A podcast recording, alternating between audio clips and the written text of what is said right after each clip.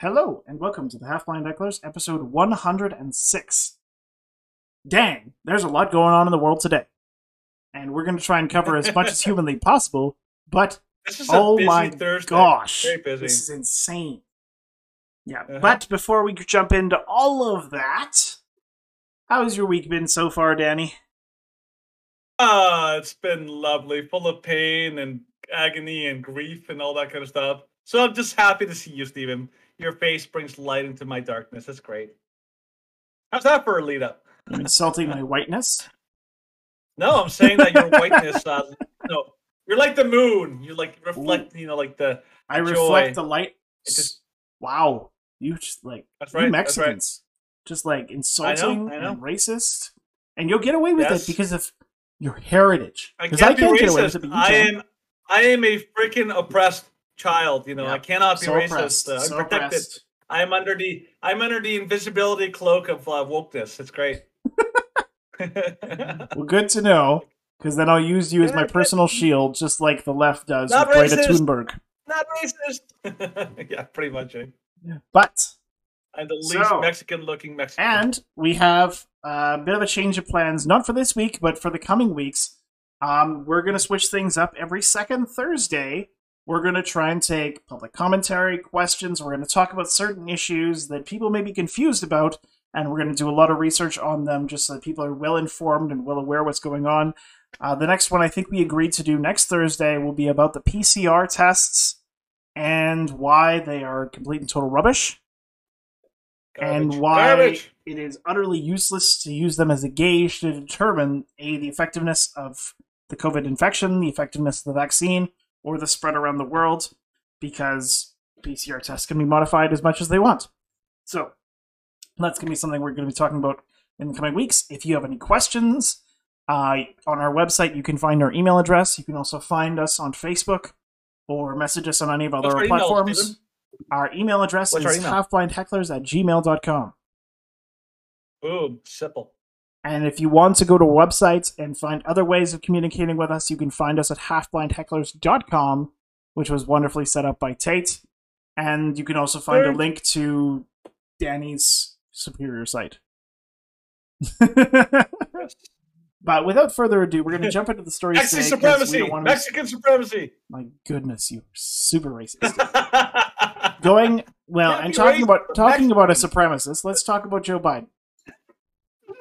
There you go. Oh, Biden says future patriots face lost cause against tyranny. U.S. has F-15's nuclear weapons. President Biden says the prospect of patriots taking on a future tyrannical government in the U.S. would be grim unless they procured F-15s and nuclear weapons. The Democrat roiled viewers on Tuesday while making the comments in conjunction with his calls for more stringent gun control. Those who say the blood of patriots, you know, and all this stuff that we're gonna have move against the government, well, the tree of liberty has not been watered with the blood of patriots. What happened is that there have never been. If you want to think, uh, you need to have weapons to take on the government. Uh, you need F-15s and maybe some nuclear weapons. So, Second. Uh, Amendment. Second Amendment supporters were encouraged to think of the right to bear arms as a right to hunt with limits. No one needs to have a weapon that can fire over 30, 40, 50, even up to 100 rounds unless you think the deer are wearing Kevlar vests or something. That's not Mhm. the purpose of the That was the Amendment. dumbest. Can we can we put that on a T-shirt? Have like a bunch of like deer with Kevlar vests, like you know, be like "Ah," just for fun. That would be a great T-shirt. I would totally buy that T-shirt. Oh, yeah. Yeah. A bunch of deer with Kevlar vests and then a nuke falling on them from the sky.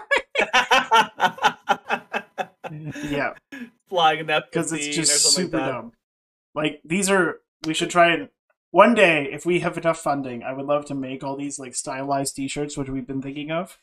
Like mine, where I have like ten masks and it says Fauci approved, Mhm. and the guy's like healed over dead False from like asphyxiation. falsely approved. Yeah.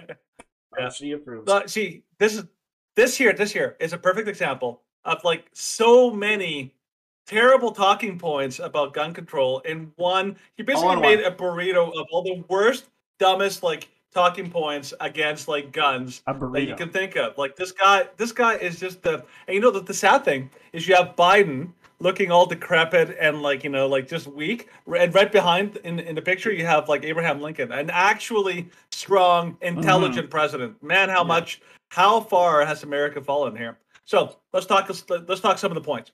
Like, do you need more, uh, you know, weapons with that can fire like you know with bigger rounds? Uh, yes, you kind of do because if you're taking on like home uh, home intruders, uh, which usually are like two or three people, Yep. lo- not having to reload is a kind of a big deal. Um, most people are not crack like- shots. Yes, and so you need several shots to be able to like you know hold them off. Like that's kind of important. Additionally, the the Second Amendment is not about hunting. It's not. I I I cannot stress enough how stupid that argument is. That like oh you don't need the like this to hunt. Like that's not what it's for. The Second Amendment is to protect you against the government. Third, Well, and anybody who seeks to harm you. yeah. Uh, third, like you don't need F-15s or or like nuclear weapons to like you know to fight an oppressive government. You're you're basically creating a militia that can actually that has the power to actually like attack like like straight up army. Like you know like you need you need to have like militia who work uh, in guerrilla tactics and all these kind of things. Like there's a reason why guns are an effective equalizer. They're the great equalizer.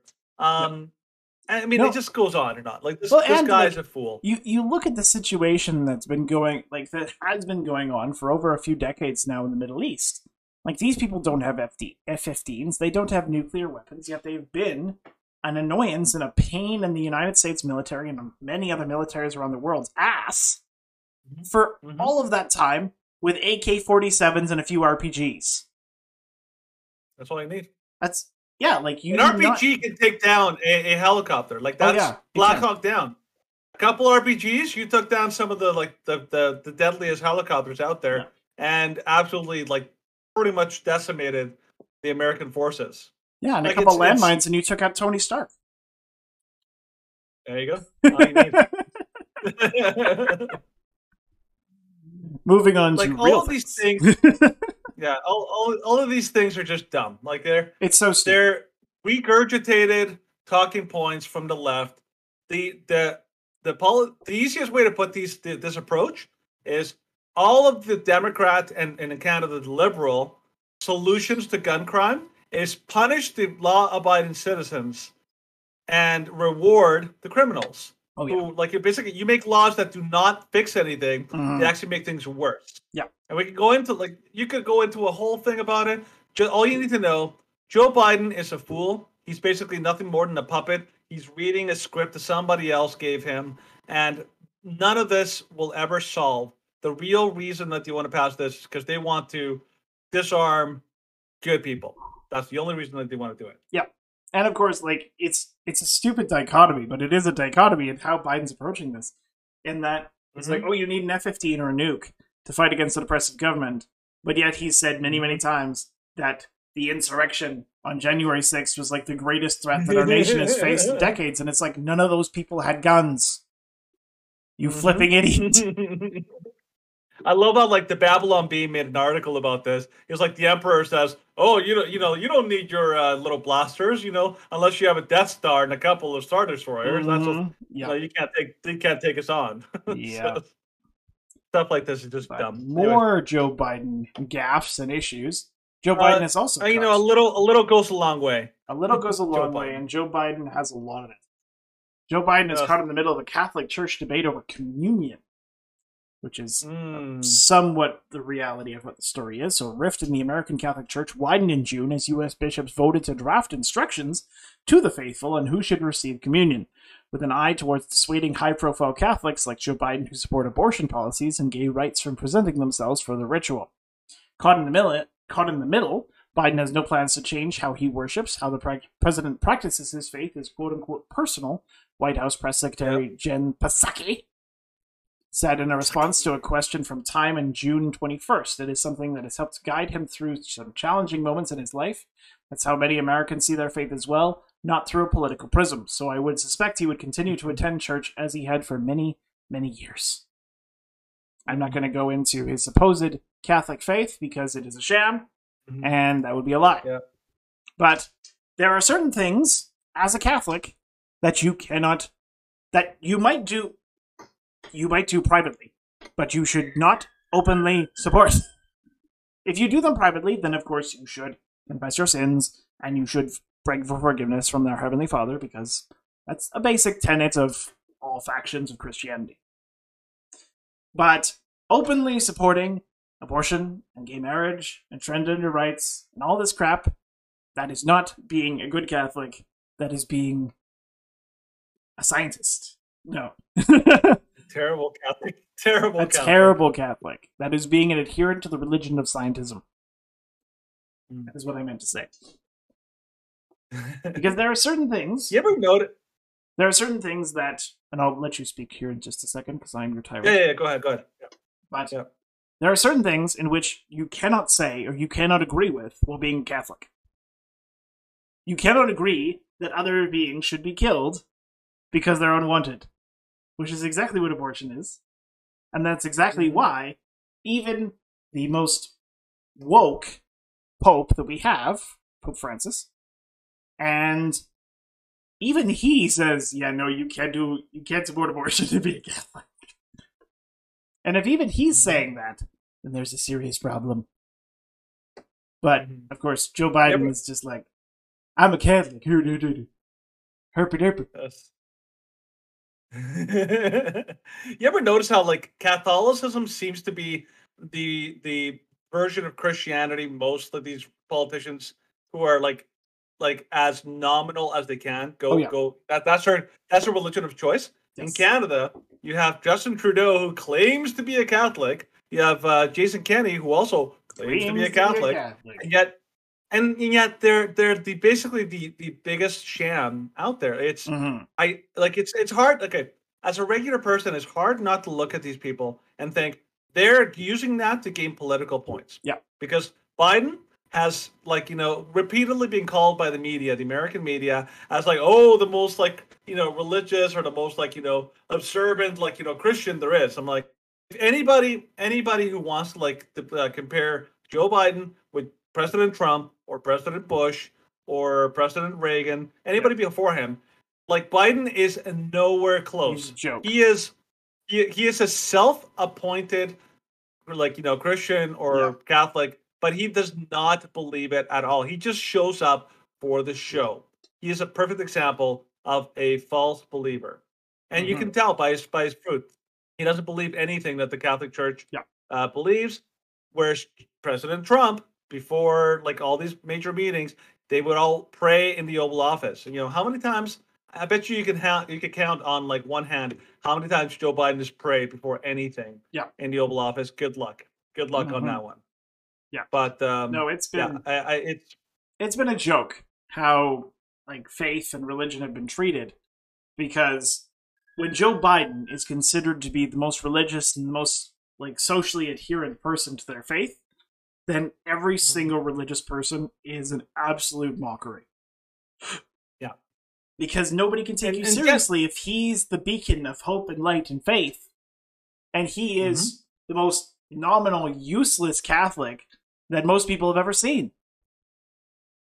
Yeah, and he's an unfaithful Catholic. Oh, Jen. Psaki made a perfect made a perfect example. She basically said, "Oh, his faith is personal." Yeah. and that's like that's basically the the, the epitome of the fake fake religion that we see Yeah. today. Because like, oh, you can't you can't possibly nobody can tell you you're not a Catholic. Mhm. Nobody can tell you you're not a Christian. I'm like, no, I can tell you. I can tell you straight up if you are like a Christian or not based on what you say Yeah. and based on what you do. If you're if you're a Christian, you claim to be a Christian, and you're going around sleeping around with like you know a dozen women, I can tell you straight up, even if you believe you're a Christian, you are not. Yeah. And there are plenty of Bible verses I could like you know offer you to show you that, but people don't believe in objective, you know, you know, like you know things like that that Yeah. you can objectively be or not be a Christian. Yeah, it's basically like saying I am publicly, I'm personally pro-life, but I'm publicly pro-choice, and it's like, so you're just pro-abortion. yeah, yeah. I'm, Because if you're I'm unwilling to anti-murder defend- unless If you're unwilling to defend your own viewpoints and just say, "Oh, everything that I believe is personal, so I don't have to talk to you about it," and I can publicly act however I wish, then you don't actually believe that. You're just saying it Yeah. to get brownie points from the weak and the gullible. Mhm. Yeah. Like Andrew Scheer So- is a better Catholic than Joe Biden, but still, he Yeah. pulled that same stupid trick. He's like, I'm personally pro life, but I have to be publicly pro choice to be a part of the Conservative Party. And I'm like, no, you don't, you stupid coward. Hmm Like, that was why people left in droves to go to the PPC, and why the Conservatives lost a few seats due, but due to the slim numbers of people that went to the PPC. Because they're like, you people are not real conservatives. You're conservatives in name only. And being something in name Well- only is useless. And it's a problem because what you what you're missing here is that not you, but like what like people miss is that uh, people claim to be Christians, but it's their priorities are out of whack. Yeah. Like a true faithful Christian, their their devotion, their obedience to God is tantamount. Yeah. They will quit a job if they cannot faithfully follow it, and that's Mhm. what's happening with our pastor. His faith and his obedience to God is his number one priority. Takes place over anything else. That is that is a sign of a true believer. Yep. His faith is first. Everything else is second. And people have criticized him because he like, oh, like you're not taking care of your family. Like, well, if you're a faithful Christian, God is God is the above steward of your your family. family. God, well, God is the Well, first yeah, God priority, is the first priority, and second- God will be the steward of your family. Yeah, yeah, like all these like faithful ways to do it. Yeah. That's a good example of a proper Christian leader. Mhm. Joe Biden is the example of an improper Christian leader. Speaking about improper leaders, bad examples, there you go. hey, go. there you go. So, Nice concerned parents protesting CRT or critical race theory arrested after a Virginia school board meeting declared unlawful assembly. Parents were arrested while mm. protesting against critical race theory and a transgender policy at a Virginian school board meeting on Tuesday. The meeting in Loudoun County, Virginia, abruptly ended after the crowd became too rowdy and was later declared an unlawful assembly. Footage posted to Twitter showed. Two arrests were reportedly made for trespassing after some parents refused to leave. So, we're going to show you the end. So, like, there had been some public comments that were made prior to this point, but we're not going to show you all those public comments. We're just going to show you the end. Uh, there is a this last speech is done by I believe his name is Senator Dick Black, and he was, he was he was cut off in the middle of his speech because the school board didn't like what he had to say, Mhm. and then the parents went nuts. So let's watch that. Yeah, like they should. Oh, like Yeah, they should clearly. children to hate others because of their skin color. And you're forcing them to lie about other kids' gender. I am disgusted by your bigotry and your depravity. Joe Mobley to be followed by Donna Russell. Yep. Mike's cut off.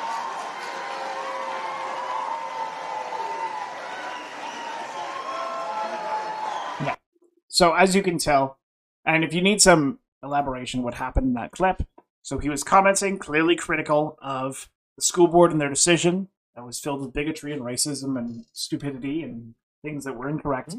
And then the school board, mid speech, cut off his mic so that nobody could, or it became very difficult to hear what he had to say.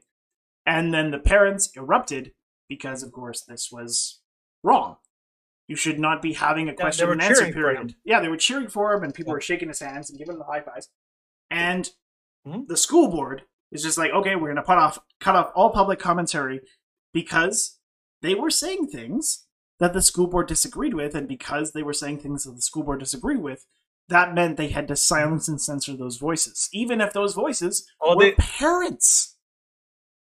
Yeah, and they actually like they actually did this so blatantly. They're like, okay, we're gonna have a little vote on uh, you know cutting on cutting an end to this meeting. Uh, you know, who anyone anyone agree? Yeah, like I'll second. Okay, let's have a big vote on like you know whether we're gonna silence everybody. And they just did this so blatantly in front of everybody, and people were pissed. Oh, Rightly so, because every reason. This is they always they are they, okay. The, the reason why you're right to be pissed is because like they always tell you if you have grievances, if you have concerns, if you have anything that you're worried about, bring them to the meeting. like here's the place bring to the meeting present your your this is what they always do the left always says like oh you can talk about it in the proper channels so they cut it off because they're and, and i'll say it, they're cowards they can they couldn't take the criticism they were like oh they're they're being mean to us and so they shut it off not because the people were being rowdy but because they were being loud and that's like they call loudy but then immediately after they cut everything off, people got mad. They started yelling, and then what did the the, the cowards at the school board do?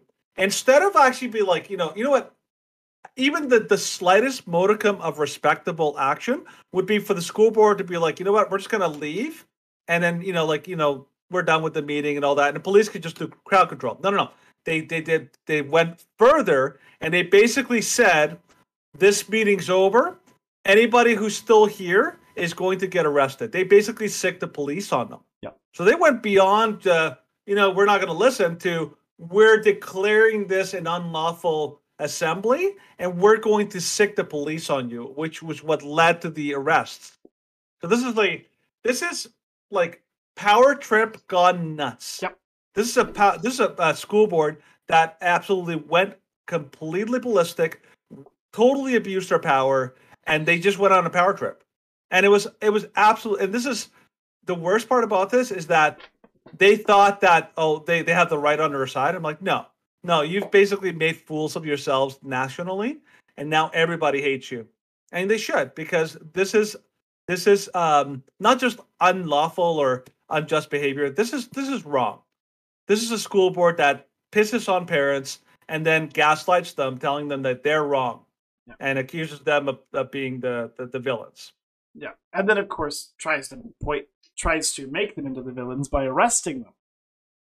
Mhm. They're like, "Oh, this is your fault. It was your fault you disagreed with us, and that it was your fault you got arrested." It's like, no, Mhm. it is your fault that you disagreed with what we had to say, and it's Mhm. fine to have disagreements. But if you respond to disagreements by trying to use force, then you're basically a tyrant. Oh yeah. Like these people, these school board members, are just agree with our ideology or we'll arrest you. If you dissent from what we say, then we'll arrest you. Which is exactly what's been happening here in Canada. Like the leader Mhm. of the PPC, Maxime Bernier, a week and I think it was a week and a half ago now, he got arrested. Yeah. He got arrested for going to a protest against what the government is doing. He is a polit well, he And got that was a targeted arrest. That was a targeted arrest. There have been Yeah. other targeted arrests here in Canada because if you Mm-hmm. disagree publicly and are very loud and vehement against what the government is doing, then the government will come at you and they will arrest you. Like this is not the is Soviet of a- oh, it's Soviet tactics. But these are not the actions Mm-hmm. of a democratic and freak society. These are the actions of a tyranny. Mhm. And like this is just one school board, but in Canada, of course, this is almost across the entire country. You do not want it to become the entire country. So, Americans, if you're listening, stop it here. If I was to give any advice to the parents that go to the Loudoun County, the first like five days of next year's school year, like the first week, take it off work and protest and Yeah. strike outside the school and basically just stand outside on public property and we're like, this is our kids, this is our family. You will not take them from us. You will not teach them this garbage and this BS, and we will stand Mhm. against you. And if you don't stop and rethink all this nonsense that you're trying to propagate onto, onto our kids, then we will never send them to your school. And hopefully, you lose all funding for supporting this nonsense. And, and this is something that also is important to remember. There's an arrogance, a, a blatant arrogance and out of touchness that school officials have. If you're a, if you're a school official like a student like this this uh, school board, or if you are a teacher, or if you're a principal, or if you're anybody who works in these schools, you are arrogant and you believe we we have the right to your children. They belong to us, and we get to decide what we teach them. We get to decide what they learn, and it's it's it's absolutely insane how much like this is all across the board, all across the Yeah. U.S. Canada's the same thing. Teachers believe that they have the right to your children Mhm. that your children belong to them, and you have to ask them very nicely for permission to to uh, for for what these children can learn, and that's really like laid out in the next story. Yes, like, it is. beautifully laid Good out. Good transition. Good Mhm. transition. Thank so. Iowa teacher goes in wild rant about not being able to teach CRT. We're not going to show you these Mm-hmm. videos because they are, of course, laden with profanity, and we don't want to have Oh, yeah. people coming after us because some children might watch Wait, a show. leftist teacher like using profanity? What? never do that. They're Several totally, TikToks. They're totally gentle spoken. Oh, just so genteel. exactly. Several TikToks from an Iowa teacher went viral on Wednesday in which he ranted about not being able to teach critical race theory and being forced to say the Pledge of Allegiance before school. Megan Giha, a special education teacher at Des Moines East High School who goes by the name Miss Magoo on TikTok, voiced her displeasure at the law Republican Iowa Governor Kim Reynolds signed on June 8th prohibiting the teaching of CRT in schools. So Do you know who Mr. Magoo is? I'm not sure if that's the Uh-huh. best name to go It's by. So I think this is actually incorrect that it's an Iowa teacher, not a Texas teacher, or the Daily Caller was just wrong. But I think it's it's Des Moines, so it's definitely Iowa, not Texas. And so this That's is the first one. We're not going to show it because she like opens up with like, "This is what's wrong with this BS." it's like okay, Mhm. but basically some important Terrible quotes. human being. Yeah, my governor has put into place some ridiculous legislation that many governors have put into place, such as I can't teach anything divisive. I can't teach critical race theory, and I can't teach about racial equity. So, teachers in the No past, we've been activists. Teachers in, in Canada and the States who want to teach Christianity and don't want to teach us stuff, it's like, hmm, we've had to get used to this idea. Oh, you have to do the same thing. You can't teach what you like. Oh, that's adorable. it's like, yeah. Oh, yeah. It's just like she claims that she uses her privilege to fight for special need for like those who are underprivileged or those who have been racially discriminated against, and it's like, no, you're Yeah, just yeah. entitled. Yeah. So this Yeah. is her quote from the first video. In the past, we've been activists, and after this bleep show of last year, we can't.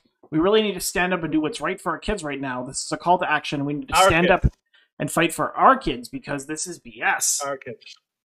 Yeah. So right there.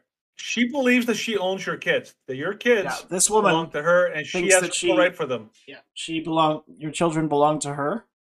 And remember this face when you Mhm. think of public schooling and the crap that, like, I'm like Danny is a Danny's not a parent. And Danny's not married. Single ladies, get on that. But not literally, but you know, Terrible choice figuratively. words. Figuratively. And but I I of course am a parent, I'm a father. And the idea of some of the stuff that is being taught to our children, is being taught to our kids in public schooling, and even in Catholic schools and some private schools, is appalling. Like my my dad is a grade three teacher in a private school, and he's started to have issues about kids who are supporting critical race theory. And he's like, You can't be doing this. No. Like this is unbiblical behavior. Like this is a Christian this is a private Christian school. And like kids are supporting Black Lives Matter. Kids are supporting critical race theory. And it's like this is unbiblical crap. Your parents need to be smacked around because your parents have been mm-hmm. foolish in what they have you, what they have allowed you to learn. Because of course you're young and impressionable. You're not an adult. You don't know how to rationalize what is correct information, what is not. And if you're listening to the mainstream media, the mainstream media will tell you things that are absolutely incorrect.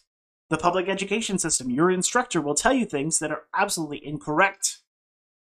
Your parents should be your first educators.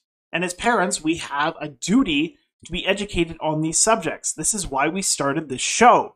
We started it so that we could educate people about things which they might not be well versed in, so they can know and show people this is the source I'm using and this is why I support this opinion. Mhm. And as parents, we have a duty to protect our children from this stupidity. Because they are It's our not kids, not the stupid. teachers. It's yeah, it's it's it's also um, it's malicious. dangerous. I think that's the thing that's it's malicious and dangerous. Like like some of the par- some of the parents who spoke, I, I watched the entire thing, what they what they went through and all that. Some of the parents like were very obvious. Black parents were saying, "I don't want you to teach my kids that they're victims. Mhm. That is not a good message, and I do not want them to grow up thinking that there's no hope for them and that they have to like you know only fight back the system." And then white parents and other other parents are saying, "I don't want you to teach my children that they are criminals or bad or terrible because of their, their skin color, and I don't want you to treat them to hate each other, to hate other kids, because that's what they're doing. This is this is pure on divisive hate. There's is. nothing redeeming redeeming about this. You can fight racism, you can fight oppression without eh, without using critical race theory. In the same way that you can fight bullying without adopting LGBT, like you know, pride, everything. Mhm. You can you can you can and teach kids to to treat each other with dignity, with respect, and with love, without teaching them that they have to accept everything. They have that to they run embrace delusional and enable destructive behaviors and lifestyle choices. Yeah, And like stuff like CRT, stuff like trans rights, stuff like all this stuff is destructive lifestyle choices.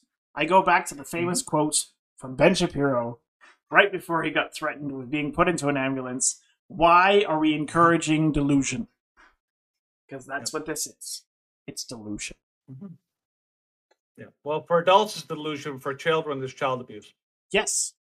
Yes, it is. And Mhm. I have no idea how to transfer from child abuse to talk about Kam- Kamala Harris, but the connection's there somewhere. Let's talk about delusions. You know, Let's let's- talk about speaking of delusional behavior, Yeah. yeah, Kamala Harris is like, oh, I, I've always wanted to go to Mexico. That was always my plan. Well, but the article says Trump claims to Kamala Harris only decided to visit the Mexico border because she he was going next week. That's not really delusional behavior. That's more than likely the truth. Oh, I know. Yeah, yeah, yeah. I know what you're Like, referring to. Kamala You're Harris, referring to people, people believing that Kamala Harris, like, oh no, she she always intended to go to Mexico. I'm like, sure she did. No. Sure she did. Like for months now, she was always planning this. So, the White House said on Wednesday that Harris would visit the Mexico border on June 25th, which is tomorrow. Trump announced last week that he would visit the border on June 30th. Hours after the White House announcement, Trump said Harris was only making the trip because he is. So, former Mhm. President Donald Trump says that VP Kamala Harris is only visiting the U.S. Mexico border because he was about to get there ahead of her. Press Secretary Jen Psaki announced Wednesday that Harris would travel to the southern border this Friday. Hours after announcement, he said in a statement that he was going to visit the Texas the border with Governor Texas Governor Greg Abbott. With they were going to do that the following week. The former president had said on June 15th that he and Abbott would be making an official visit to the southern border, and political Politico reported that Trump would be joined by 12 House Republicans on the trip. After months of ignoring the crisis on the southern border, it is great that we got Kamala Harris to finally go and see the tremendous destruction and death that they've created, direct result of Biden ending my very tough but fair border policies, Trump said in his Wednesday statement. Dang! Trump, you are a great troll and we miss you. it's so true, though. I do miss him. Oh, yeah. Like it was like, I, I was le- I, I was legitimately getting tired of always winning. Mm. Like remember that whole quote that he said? Like Oh, yeah. you know, like You'll you're gonna, tired you're of gonna be winning so much, you get tired of winning. I'm like, oh yeah, we're getting tired of winning. There's like so many victories, you know. Yeah, there were. There were Yeah. tons of victories, and the border policy was clearly one of them. And then within a week or so, there was enough ecu- executive orders that were taken by Biden to reverse the damage that Trump had done. That he basically made the border situation worse than it's ever been in American history. And now mm-hmm. they're like, oh, now we need to check out the border because more illegals are crossing the border in a month And under ever- Biden than I think Yeah. under six months under Trump. Like Yeah. the amount of number, the amount of people crossing has been obscene, and it's entirely because they're like, well, we're just going to ditch these policies because they want to have illegals come to the country because they want to use illegals as their next voting bloc, just like Trudeau did. Mhm. And that's a massive problem for anybody coming, for anybody residing in the country, because it's like, well, what's the point of, or anybody wanting to come legally? It's like, what's the point coming legally when Biden will just let me come and I won't have to do anything and they'll let me vote and I just can live life like an ordinary citizen without actually contributing like an ordinary citizen. Mhm. Yeah, this is like the the perfect this, the perfect opposite of like Trump was America first. Biden is the opposite. He couldn't give a he couldn't give a flying fart about anybody in America. He basically is all about the world and and all of his policies and all these little things and all that. It's Mhm. it's pretty awful. Like It you know, is. like It's how. Democrats Democrats always always talk virtue signaling, but they couldn't care less about people. And the and this is so exemplified by just about every Democrat in government. You talk about like uh, AOC. They have this whole thing about how nobody in AOC's district ever sees her. No, Like they don't. they she's don't always in And she- Washington. She, couldn't. Yeah, she couldn't care less about her district. Same with uh, who's that? Who's that lady? Nancy Pelosi. Oh yeah, she California. goes to San Francisco Like unless no. it, And- unless it's and to get a legal haircut. only times but like perfect example of people who are just self-righteous couldn't care less about the people they represent, and use the system. They're they're a perfect example of demagogues. Whereas President Trump was a perfect example of a true public servant. Yeah. Because he never took he never took his presidential uh income. He basically always he took that and donated it. Mhm. He didn't need the money. He he just wanted to help people. Well, I it's mean, not at the like Joe least, Biden needs the money either.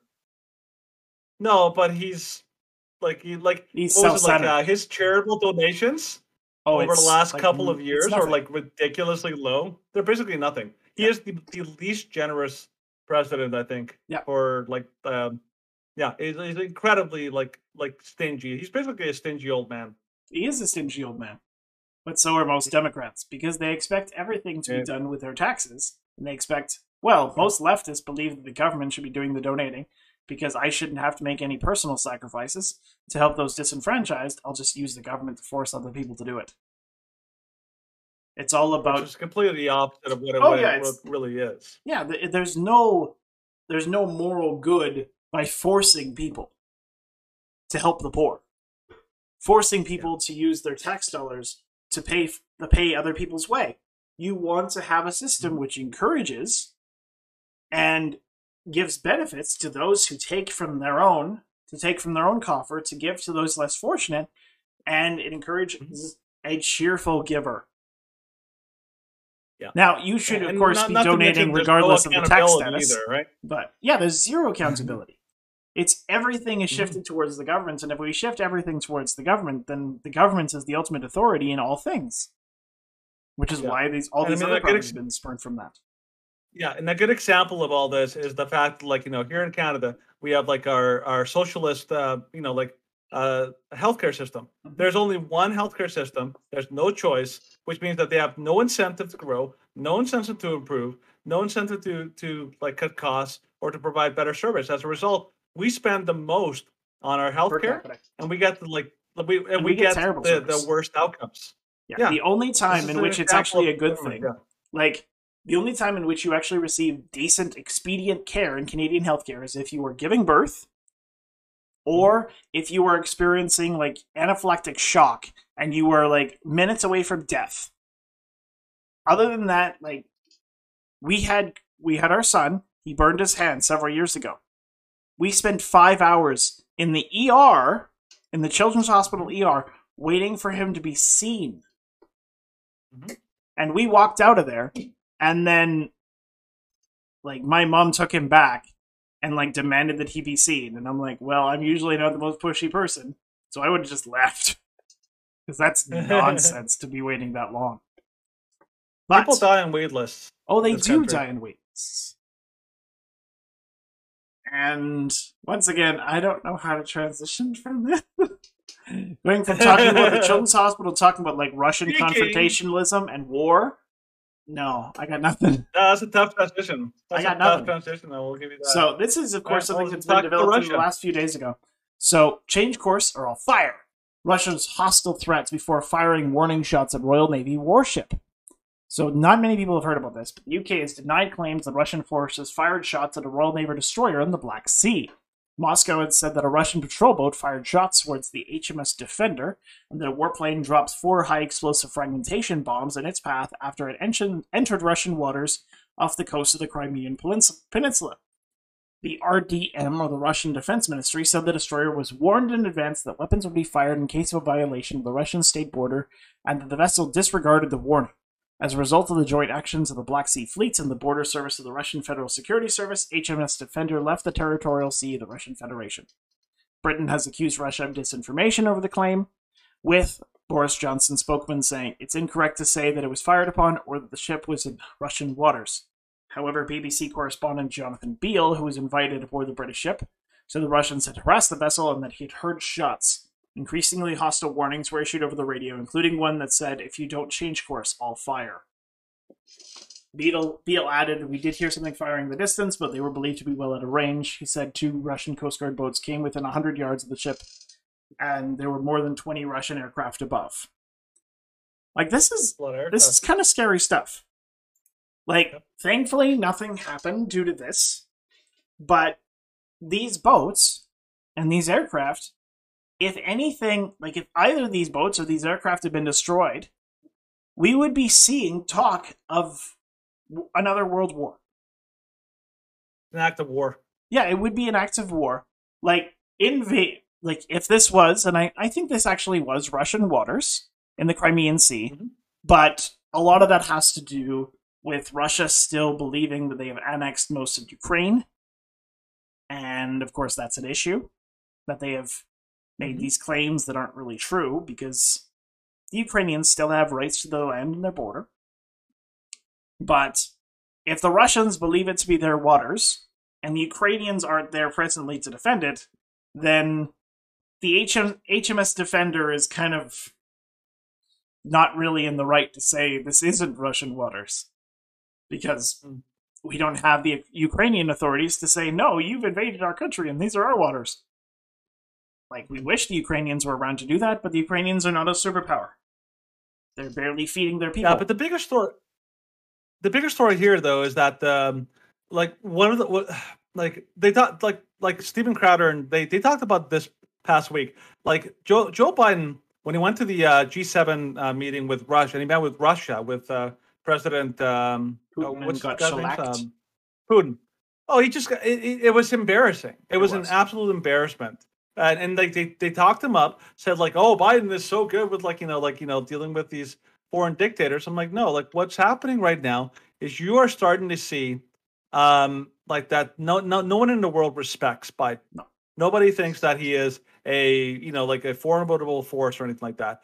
Um, but neither Putin thinks that he's a uh, like a threat, nor Iran thinks he's a threat, nor China, nor like any of these big like you know governments around the world that uh, wield a lot of power. So I'm not surprised that we're starting to see like you know bigger escalations and bigger kind of threats of serious like um like you know things. Like, did we talk a couple weeks ago about how China said like you know if you investigate if you Wuhan, investigate we're, the we're gonna Wuhan like lab, then we're gonna. Well, they were saying that they would. They want to make the United States elites quake in their boots, and they want to increase their nuclear arsenal to make Mhm. any incursions or any anything the United States, any action the United States could take against China, which apparently they considered investigating the Wuhan lab to be an action against China, then they would try and retaliate by using brinkmanship.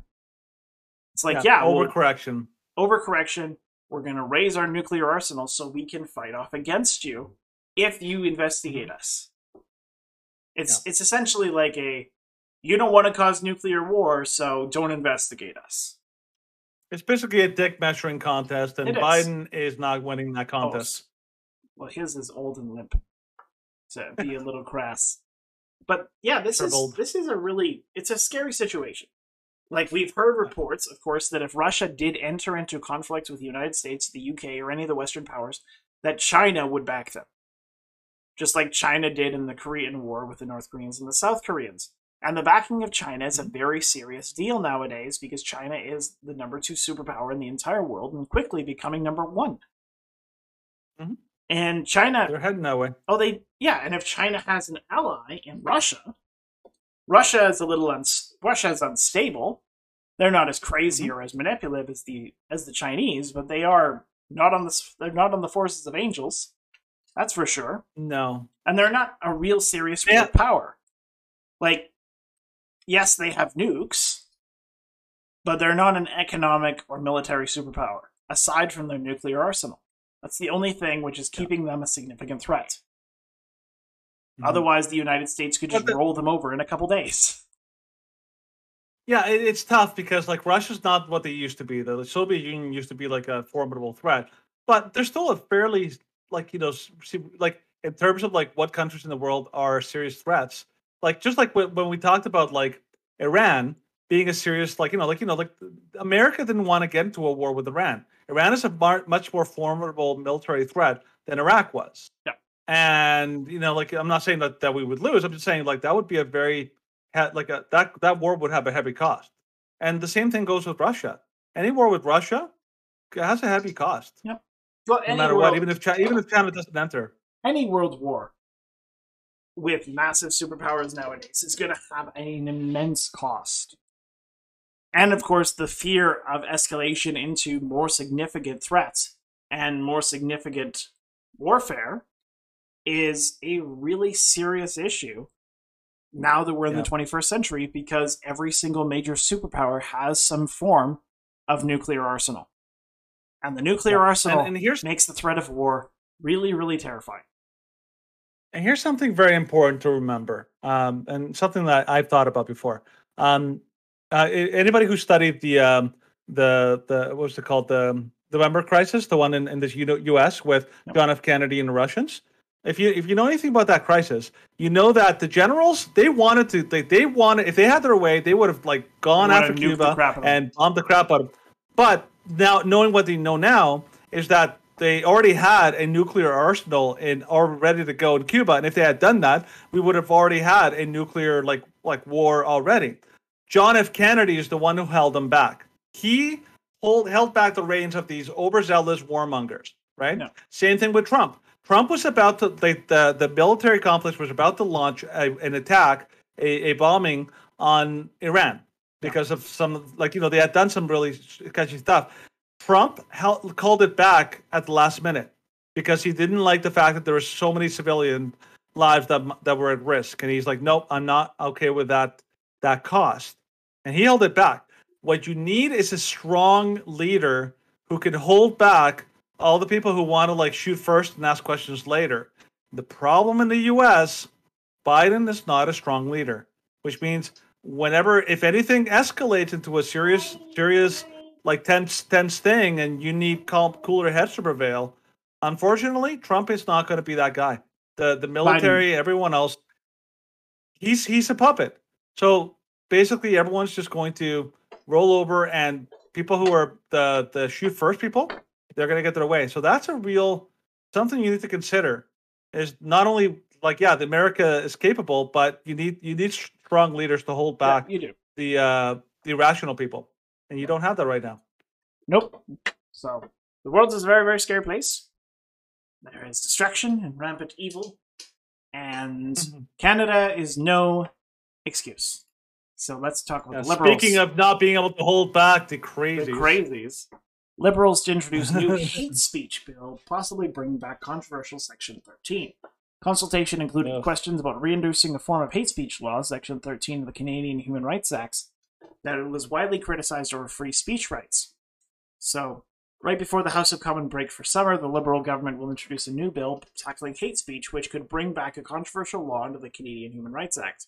Justice Minister David Lametti was given notice the government will introduce a new bill dealing with hate propaganda, hate crimes, and hate speech. Heritage Minister Stephen Guilbeault has been working on a new online harms bill with Justice and other ministries, though government spokespeople declined to say Tuesday whether that bill is legislation that will be tabled by Lametti.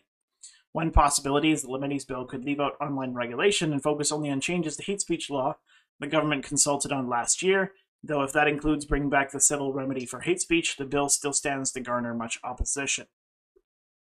Mm-hmm. So, and of course, Guilbeault told an industry conference last week that the upcoming online harms legislation, which will deal with hate speech and other illegal content, will be even more contentious, contentious than the Broadcasting Bill C10, which was passed through the House of Commons in the early hours of Tuesday morning after nearly two months of concern about its impact on freedom of expression.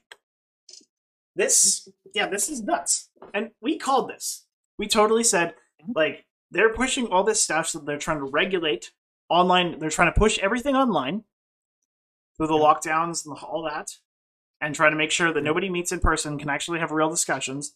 And then once they pushed everything online, then they're going to regulate what we can say, what we can speak, and what we can publish online. Because they're trying to make it so that the only people who have a voice in the online world, essentially, is Mhm. voices and propaganda agencies the government will support and fund. Yeah. So this is all this is, adding up uh, to be this- something really this- nasty. So people always always criticize and say like you know the the opposition to Bill 10 like oh you're just uh, it's it's that oh you're you're you're you're dreaming of like you know scenarios that'll never happen. Like they say like oh this is only going to target certain things. The problem is this government ha- has a pattern.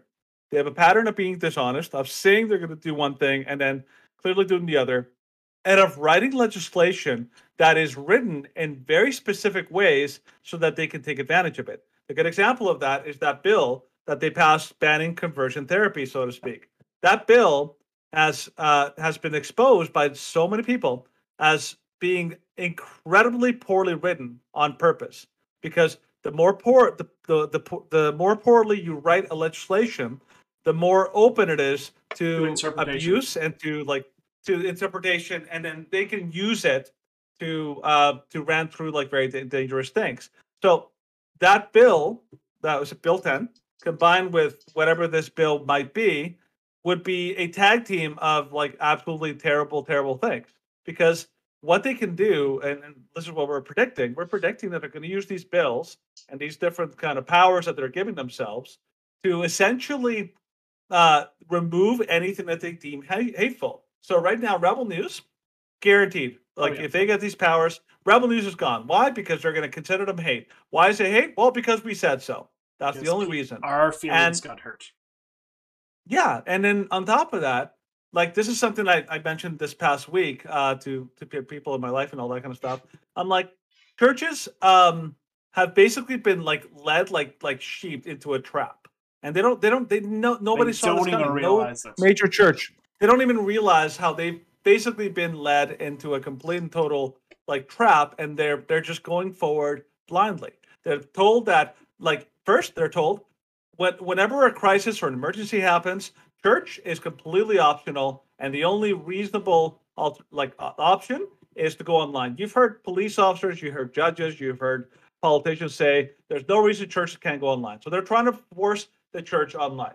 Then, after they're online, they now have the power to like monitor what's being said and with it let's say the government gets these two bills in power and, and combine that with the trifecta of the conversion therapy uh, ban, they can now have all the tools that they need to say that church said something that's hateful. We're shutting you down, and you are not allowed to. Um, you're basically you're you're off the internet, and so the church doesn't have an online presence anymore. They don't have an in-person presence anymore. That church is gone. They basically have like set up churches so that you are basically Lambs you know you're you're totally uh yeah it's it's lambs to the slaughter. It's incredible. I mean all i can think of is like if anybody's seen the the, the prequel the, the star wars prequel there's there's not a lot of great things. I mean most people panned it. But the one I always say is i actually do have i've always liked the the emperor's plan. I always thought it was a brilliant plan. He played everyone for fools absolute suckers. everyone. He, he used a crisis. He got himself all sorts of power, and in the end, he used that power to destroy his enemies in one foul swoop. It was brilliant. It was a brilliant plan. That's the best part of the prequels, and I feel like that's what's going on. As much as I hate this government, the the Trudeau government are are criminals. They're they're basically they they can't stand opposition or criticism. I mean, they're basically getting their way. Yep. And it's terrible. It sucks that they're getting so much. They're getting away with pretty much everything. But that's the way our government's going right now. Mm. They're basically turning Canada into a socialist, uh, you know, dystopia. And then, unfortunately, there's too many Canadians asleep at the wheel who have no idea what's coming. Yeah. And it, they won't. They won't really realize until it's too late. And they're like, you know, we don't live in the same country, and they were too asleep to really do anything about it. So. And as to use a reference that you just mentioned, this is how democracy dies. To thunderous with applause. thunderous applause. Yeah. Trudeau, you're the best. Speaking of things dying to thunderous applause, let's talk about the vaccine. I like it. I like it. I, like I it. know. I figured you might. I figured you might. So I'll talk about That's it, and then Danny really wants to take the reins on these ones. So behind the vaccine veil, Oh, doctors boy. cite Oh, whistleblowers inside CDC who claim injections have already killed 50,000 Americans. Good doctors are doing unthinkable things. They appear to be under a spell. The most highly cited physician on the early treatment of COVID 19 has come out with an explosive new video that blows the lid off of the medical establishment's complicity in the unnecessary deaths of tens of thousands of Americans. Dr. Peter McCullough said these deaths have been facilita- facilitated by a false narrative bent on pushing an all new, unproven vaccine for a disease that was highly treatable. He said the COVID was a bioweapon and the vaccines represent phase two of that bioweapon. As this, in a sense, biotech as this, in a sense, bioterrorism phase one was rolled out, it was really all about keeping the population in fear and in isolation and preparing them for to accept the vaccine, which appears to be phase two of their bioterrorism operation. McCullough said in the June 11th webinar with German attorney Reiner Fuellmich, which we talked about many months ago, about the PCR Mhm. testing. So he noted both the respiratory virus and the vaccine delivered to the human body the spike protein, the gain of function target of this bioterrorism research. Most of McCullough's comments come in the first 10 minutes of the below video. Now, I can't come out and say this on national TV today or at any time, he continued, but what we have learned over time is that we can no longer communi- communicate with government agencies. We actually couldn't even communicate with our propagandized colleagues in major medical centers, all of which appear to be under a spell. Almost as if they were hypnotized right now. He did not hold back in his criticism of his colleagues in the medical community. And doctors, good doctors, are doing unthinkable things like injecting biologically active messenger RNA that produces this pathological spike protein into pregnant women. I think that when the doctors wake up from their trance, they're going to be shocked to think what they've done to people. And of course, Yeah. giving credentials, he's a professor of medicine and vice chief of internal medicine at Baylor University and teaches at Texas A&M. He's an epidemiologist, cardiologist, and internist, and has died before the Texas State Senate regarding to COVID-19 treatments. He holds the distinction of being the most widely cited physician in the treatment of COVID-19 with more than 600 citations in the National Library of Medicine. So, All right. So Take it away. um, there are so many things to say about this. Um, so okay, so here, here's one thing. Um, I, I've talked to a lot of people about like you know this this is like going into ba- into last year. One of the things that I I knew that they were pushing for vaccines. That was always clear. That was always clear to most people. That was always clear to like most people who are opposed to lockdowns and everything else. What was not clear is what their end game was. Like, what are they up to, and why is the vaccine their big end game? Because you know that, like, you know, they they they suppressed, like, you know, what could have been potentially life-saving treatments in hydroxychloroquine, ivermectin, and all these other therapies that were proving to be extremely helpful. What possible person with reason would like you know get rid of those because they wanted to get the emergency authorization? On top of that, they're not not only are they pushing the vaccines, they're pushing them so aggressively that it's incredibly suspicious. They're giving people money. They're making lotteries. They're trying to coerce people into getting these things. This is not normal behavior. All of this stuff made me really like it. It it, it just makes you incredibly suspicious. Like there's something more going on than than protecting people because the fact that they're denying natural immunity in order to force people to get the vaccine makes you really wonder. So here's some of the things I've been hearing lately that have actually made me really concerned because I'm like, there's something ex- like not just this isn't just a simple case of malpractice. My my initial thing, like I thought they were just being like like terribly reckless, giving people an untested thing. They don't know the side effects, and this is just like malpractice on a wide scale. I I'm actually starting to worry that this is far worse than that. That this is intentionally they knew what this would do. They knew what the these these so-called vaccines are going to do, and I'm I'm genuinely concerned about what the what what's going to happen with these vaccines. Number one, they're already they're already downplaying the massive amount of harms and deaths that are being done. We don't we don't we probably don't even know the scale.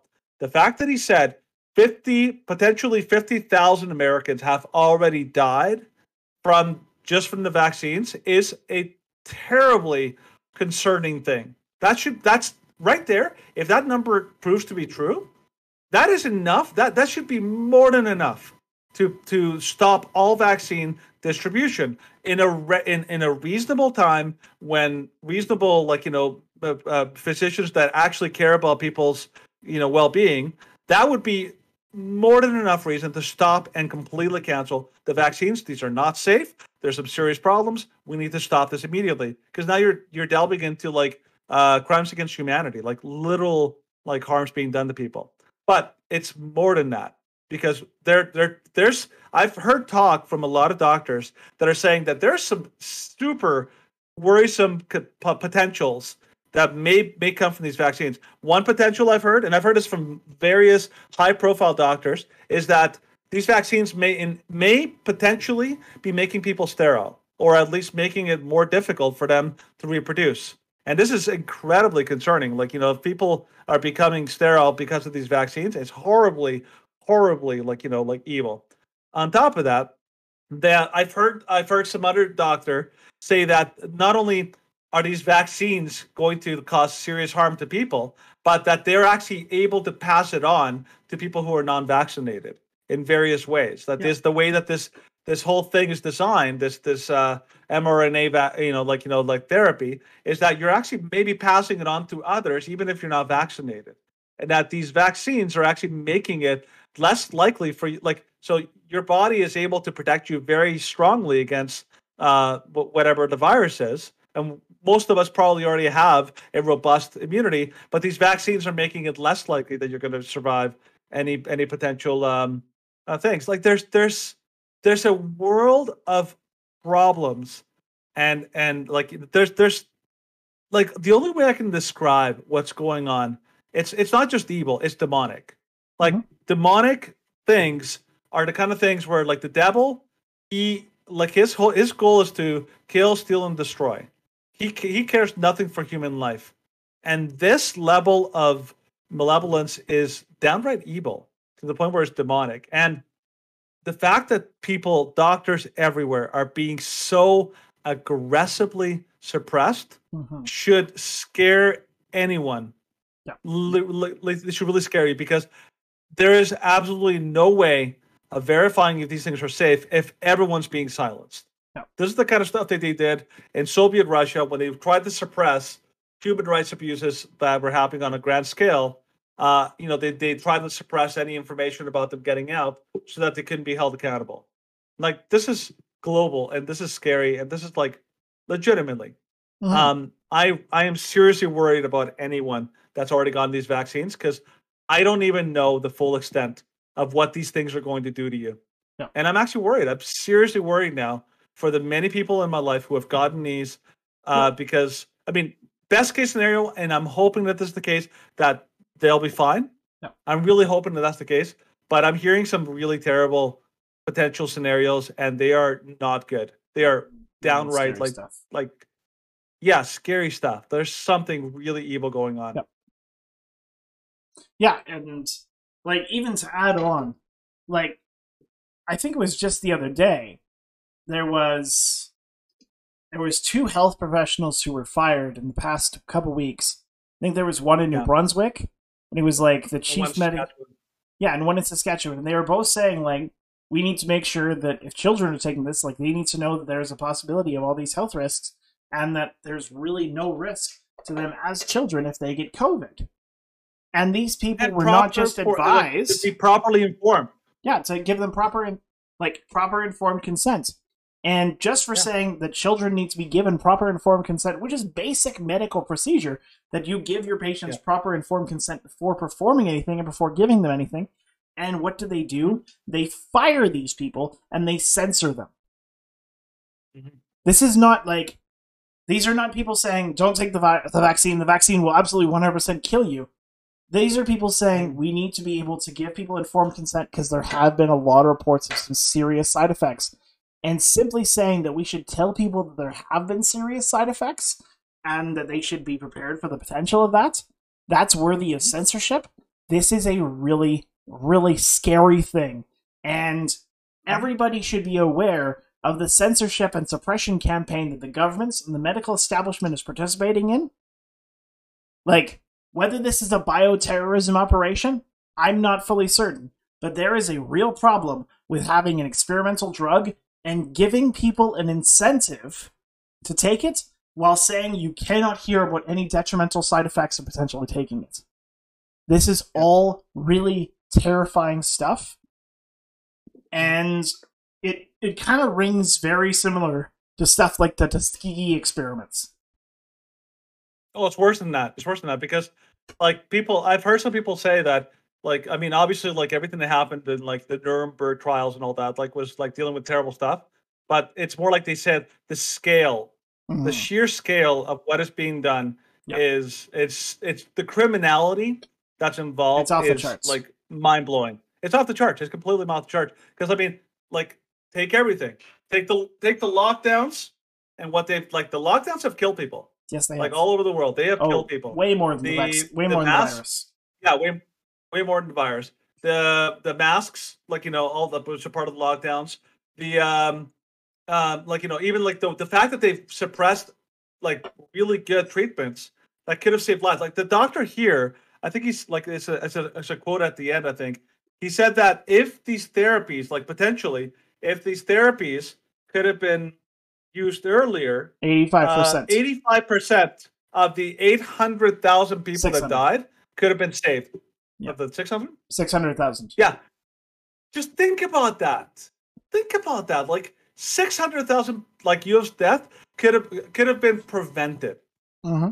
by just using these treatments that were already available, already proven safe and were demonized because they want the vaccines. Yeah. This is criminal behavior. Truly manipulative. like holding back holding back is a a cure a potential treatment that could have saved people's lives that's criminal behavior right there Mhm. so it's this this this is why people are saying oh this is an inconvenience no this is a crime that they're doing on humanity Yeah. and it's it's horrified that people are so so blind gullible to this, to and stuff. on part and not only that they actually applaud their government they're like oh, our government has kept Oh, us it's safe doing and so protected wonderful. us yeah. Yeah. Fifty percent, I think it was like the one poll I saw. Uh, people approved of uh, Ford's, uh, you know, like you know, like uh, how how Ford did the the the pandemic. I was like, fifty percent of Ontarians are idiots, Yep. and I will say that they're idiots because the fact that they they approve of everything that he did is is is Absolutely mind-blowing to me. mind-numbingly stupid. Yeah, very Yeah. much so. But people who are not mind-numbingly stupid, let's talk about the protesters. Protest over New Brunswick, Nova Scotia highway restriction border restrictions shuts down part of Transcanada Highway. Nova Scotia government announced Tuesday that travelers from New Brunswick must self-isolate upon returning pro- upon arriving in the province. Part of Nova Scotia's Transcanada Highway has been shut down because of a protest over border restrictions announced Tuesday by the provincial government. All four lanes uh, at exit 7 at Highway 104, about 50 kilometers from the Nova Scotia New Brunswick border, are closed and detours are in place, the Transportation Department tweeted.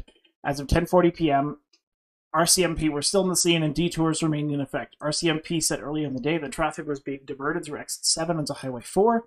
The RCMP asked people to avoid the area and drive cautiously if they're in the area. It was announced Tuesday that travelers from New Brunswick will continue to have self will continue to have to self isolate upon arrival, even if Nova Scotia opens its borders with PEI and Newfoundland and Labrador without isolation or testing requirements starting Wednesday. So Then that's and the there, reason right? for well, the reason for all this is because New Brunswick opened its borders to Canadian travelers from outside the Atlantic region last week without the requirement that they self isolate. Because the Mhm. Atlantic provinces have essentially said that they want it to be in their own little bubble. And this is Nova Scotia's way of saying, No! You we we Mhm. can't violate the bubble. We have to be in the bubble.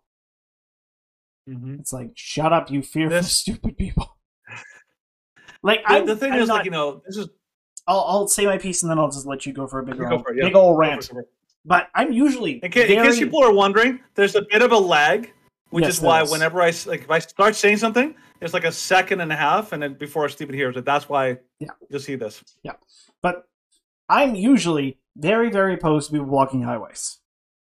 Like I Mm-hmm. really, really dislike people blocking highways. Like even when we were part of the freedom marches downtown, and like people started dancing in the middle of highways and like stopping right in the middle of the road, and I'm like, no, stop, keep on moving. We don't want to block traffic. We do not want people to be like, ah, get off the road, you've been in post.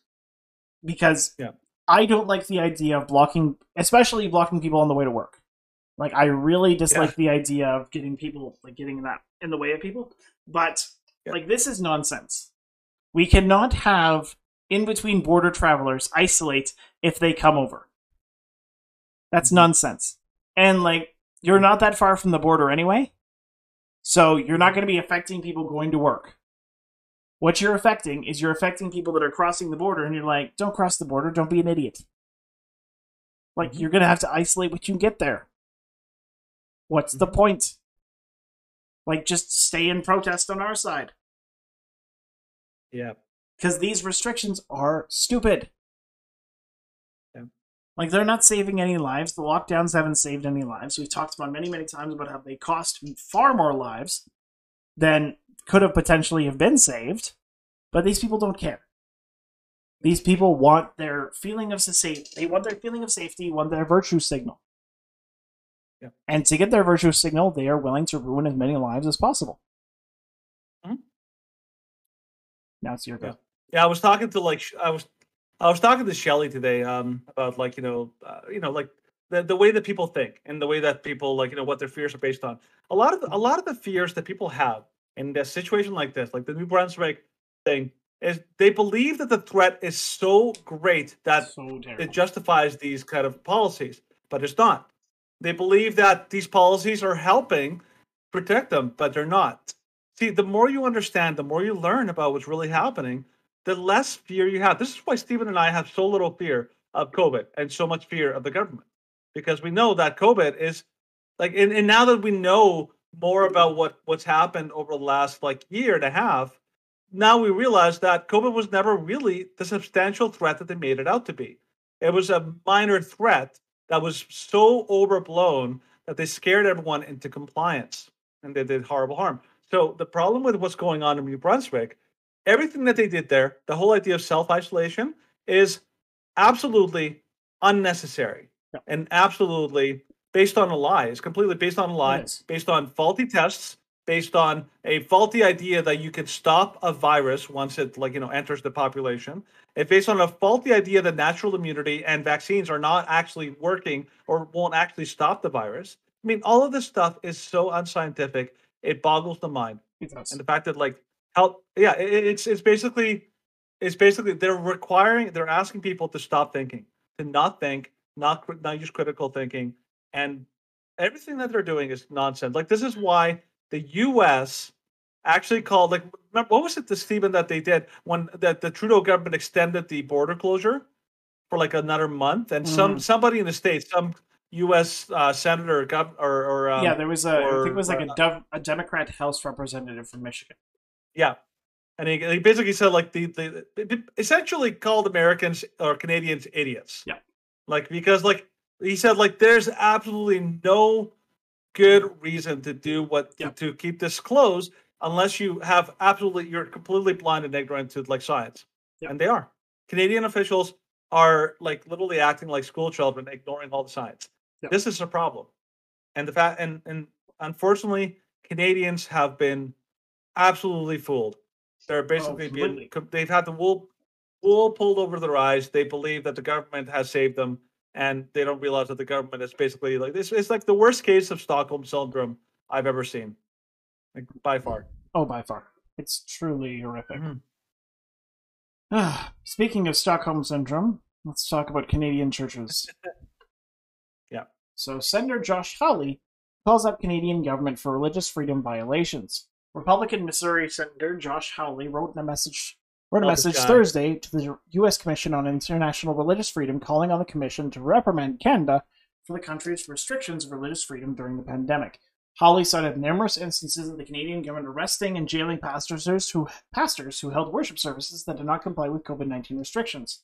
Widely publicized incidents incidents included the arrest of both Pastor Stephens of Fairview Baptist Church in Calgary and Pastor James Coates of Grace Life Church in Spruce Grove, and of course Pastor Tim Stephens, Pastor Tim, is Pastor Tim, I know Pastor he's Tim. our pastor, and Pastor so we kind of like have a special Yeah. connection, and we love him.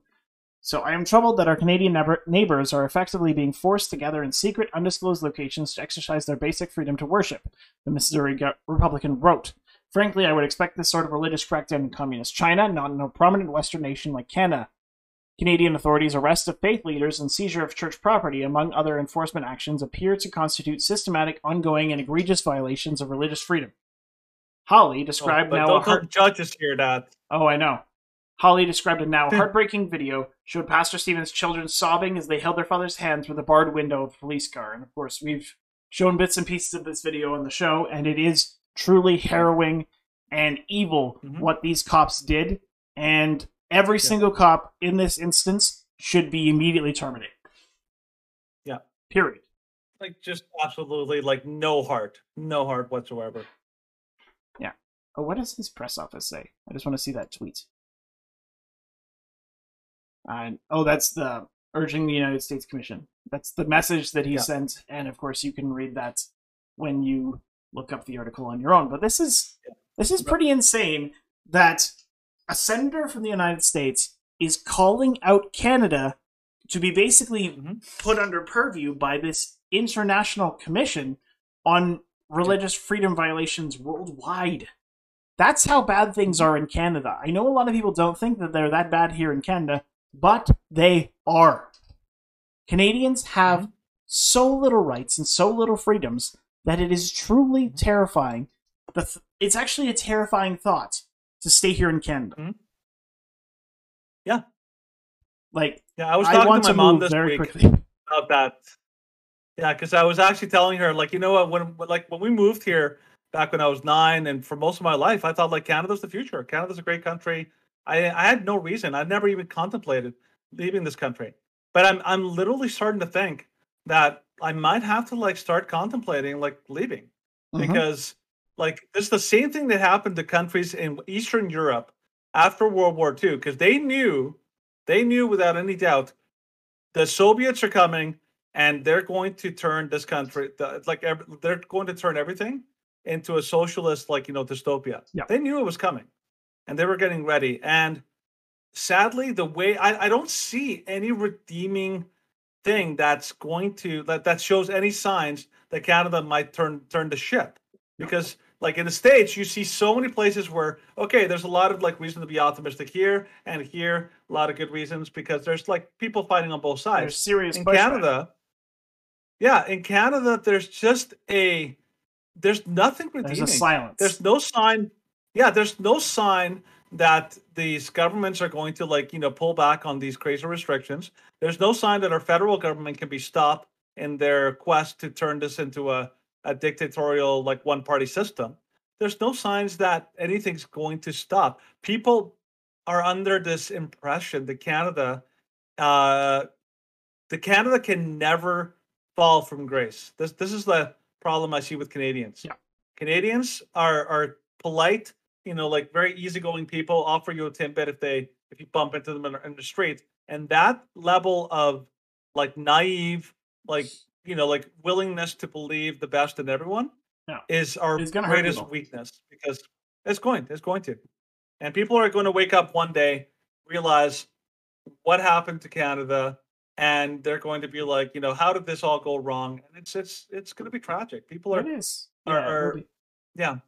It's, it's like we are basically a runaway train.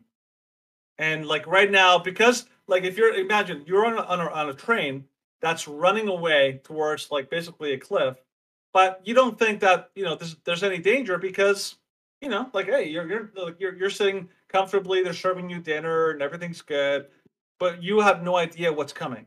You have no idea that you're already heading like out of control towards a cliff and you know, because it's everything's comfortable at the time, you think everything's fine. This is Canada right now, and it's unfortunate.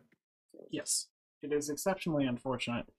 And yeah, what what really bothers me is, as we mentioned last week, how many people have been silent, and Mhm. how even if you are being like, even if you're trying to call out those who have been silent, saying, "Hey, it is reprehensible that you have not said anything about this." Like you'll you'll say something and you're like, okay, let's pray for the pastors in China who are being persecuted. Let's pray for the pastors in Iran. But when it happens here at home, when the government is the one doing the the persecution, when the government is one suppressing these churches and trying to limit the spread of the gospel, and you don't say anything because you care more about what other people think, and you care more about appeasing the government. And then anytime you rebuke any of these churches, it's like, oh, we have They to have unity defensive. we have to have unity in Christ. So stop insulting these churches, stop rebuking these churches because unity is what matters right now. And I'm like, if they don't know what the devil's doing, then unity is not the issue. Mhm. Because they need to be aware of what the devil's doing. We need to have the same enmity. We need to be aware of what the enemy is, be aware that we have a different enemy right now because they think the enemy is us. Frankly, We've had so many Yeah, yeah, Christians do. say, We are glad that your pastor is in jail. And my response is, How dare you, you wicked man? God will turn from you. Yeah. Yeah. It's a, it, it reminds me of like the Old Testament like story of like during the, the the days of Jeremiah. Everyone in Israel was believing these false prophets that were telling them, you know what, God's going to protect us. He's going to rescue us from the Babylonians. Actually, in two years, everyone's going to come return and everything's going to be great. People are believing the lies. And, and you know what? I will tell you this: there was a lot of unity there's a lot of unity behind a lie. They Yeah. were united in their in their deception. And their falsehood. So like, yeah. So like, un- unity is not is not good for anything unless it's unity with the truth. Yeah. Right. This is the problem. People say unity. What they're saying really is that we don't want to shake the boat. We want to like be. We want to keep our precious reputation. Yeah. Rather than do what is right. And I will say this: most of the church in during the, the rise of the the the you know, National Socialists in the 1930s, most of the church was united in silence, Mhm. and that did not go well for them. No. and it, it won't go well for the churches here either because they're already setting them up Oh yeah. and they they don't see it. Yeah, it's Yeah.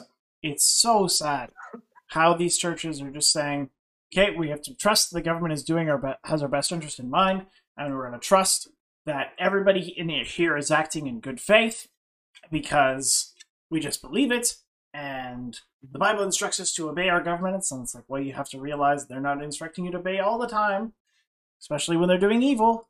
But right now, mm-hmm. the church is being ignorant of that. And then, of course, And it's really when and then like we know like virtually certain at this point come fall there will be another lockdown there will be the fourth wave there'll be the delta variant which is super duper scary and the vaccine is Guaranteed. very ineffective against yada yada yada and they'll lock us Yeah. down again and then you'll still hear the same people like you might Yeah. we might have more join our cause because they'll be like my gosh this is so stupid it's like come join us like we've been saying this Yeah. all along and you called us these karens and you called us these stupid words but we've been saying this forever now come join us and fight this together Yeah. and then there'll still be the weak nominal people who are squishy and who will just follow whatever the government says and be like, oh, we need to do this Yeah. because it's saving lives. Absolutely freaking not. And I like when it comes to those people who are just like, oh, it's just a short term thing. It's just a short term thing. We have to trust the government. Like, come fourth wave, kitty gloves are off. I'm done being like, well, that's not really the truth. It's like you're an idiot. Like, if you can't see now, you are not worth discussing with because your IQ is not enough to have a rational conversation about this. Like, I think there's one one verse I would like to finish yes. that that this whole it's a great rant by the way i love it i'm, I'm just like, like just taking it in but there's a verse that i remember reading recently and i was like i think this is iconic of, what's going on in our time it's uh so this i the book uh from hosea chapter 4 verse 6 Yeah. and it basically says my people are destroyed for lack of knowledge Yes. because you have rejected knowledge, I reject you from being a priest to me. And since you have forgotten the law of your God, I will also forget your children. This was Hosea, like speaking like God's words to a nation that had gotten fat, lazy, arrogant, and uh, that had basically, like you know, mostly for the most part, forgotten God. And at the time, Israel was doing well. It's a very prosperous Mhm. like nation, but spiritually and uh, and morally, they were like really corrupt. Yep. And God said, like, a time is the day is coming when all of this is going to go, and you're going to all be destroyed. And sure enough, the It's gonna be Assyrians did that. They Yeah. destroyed Samaria. And I think right now, this is the big thing. My people are destroyed from lack of knowledge. There, I, I cannot tell you how much it breaks my heart that some of the most uh some of the most ignorant people in regards to a lot of the, the what's going on with COVID vaccines, PCR tests, and all that are Christians. Yeah. It really breaks my heart Oh, how so little awful. they know about what's going on and that they and, and, and not, not only that like obviously like they- they're ignorant about a lot of the things going on with covid but they're also ignorant about a lot of the, the things that are said in the bible and Mhm. it's tragic Yeah. it is absolutely tragic you tell them hebrews ten twenty five says you need to be the person oh that's totally like you know up for debate it's like you jesus used the word ecclesia oh well ecclesia could be you know we're two or three are two together. or three together. like they it's yeah, just that was what finding that cop said to uh, in the arrest.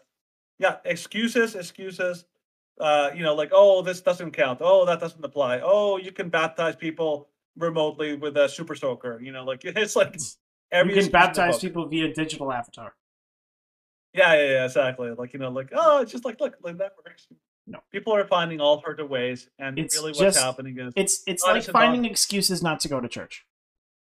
Yeah. Like several years ago, when I was in sin, and I would find excuses not to go to mm-hmm. church. I'm like, no, like I'm tired. I'm not feeling super duper. Like I'm not feeling 100. percent So I'm not gonna go. I'm not gonna do this. I'm not gonna do that. And like, I was not all there. Like I was not fully mentally capable. And now, like I've matured a lot since that point.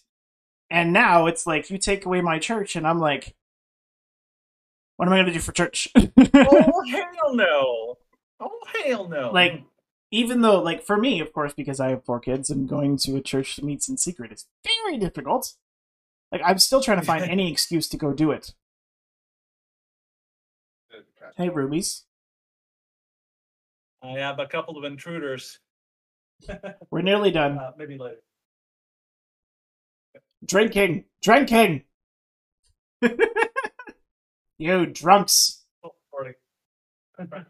Hello boys. You can come in and chat in just a minute. All right we'll finish. Uh, that'll be the end of our that'll be the end of our segment for today. And so basic basic rundown always um if you're following us on any of our various platforms be it facebook tiktok Parler youtube you know what to do. Like follow com- comment subscribe. If you're following us on any of our podcast platforms then share and download the heck out of this and of course, always remember here at the Half Blind Hecklers, we may be blind, but we can still see the truth. Have a great night, everybody. Have a great weekend. We might see you on Saturday. We might record some content at Three Men Center. If not, we will see you next Tuesday. Have a great weekend. God bless everyone. Good night.